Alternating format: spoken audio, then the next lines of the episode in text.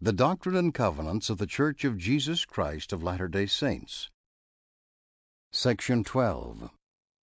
Revelation given through Joseph Smith the Prophet to Joseph Knight, Sr., at Harmony, Pennsylvania, May 1829. History of the Church, Volume 1, pages 47 through 48.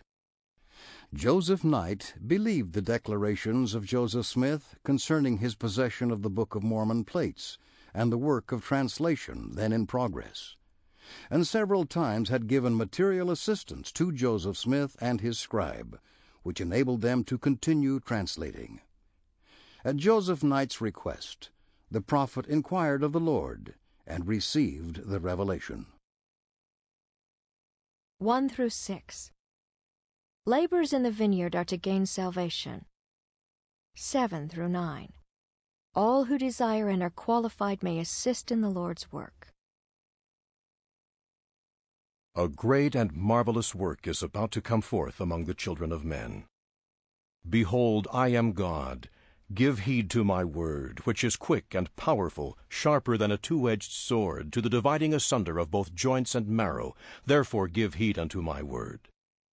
Behold, the field is white, all ready to harvest. Therefore, whoso desireth to reap, let him thrust in his sickle with his might, and reap while the day lasts, that he may treasure up for his soul everlasting salvation in the kingdom of God.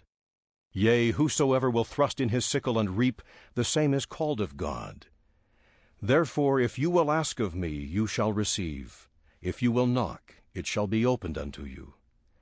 Now, as you have asked, behold, I say unto you, keep my commandments, and seek to bring forth and establish the cause of Zion.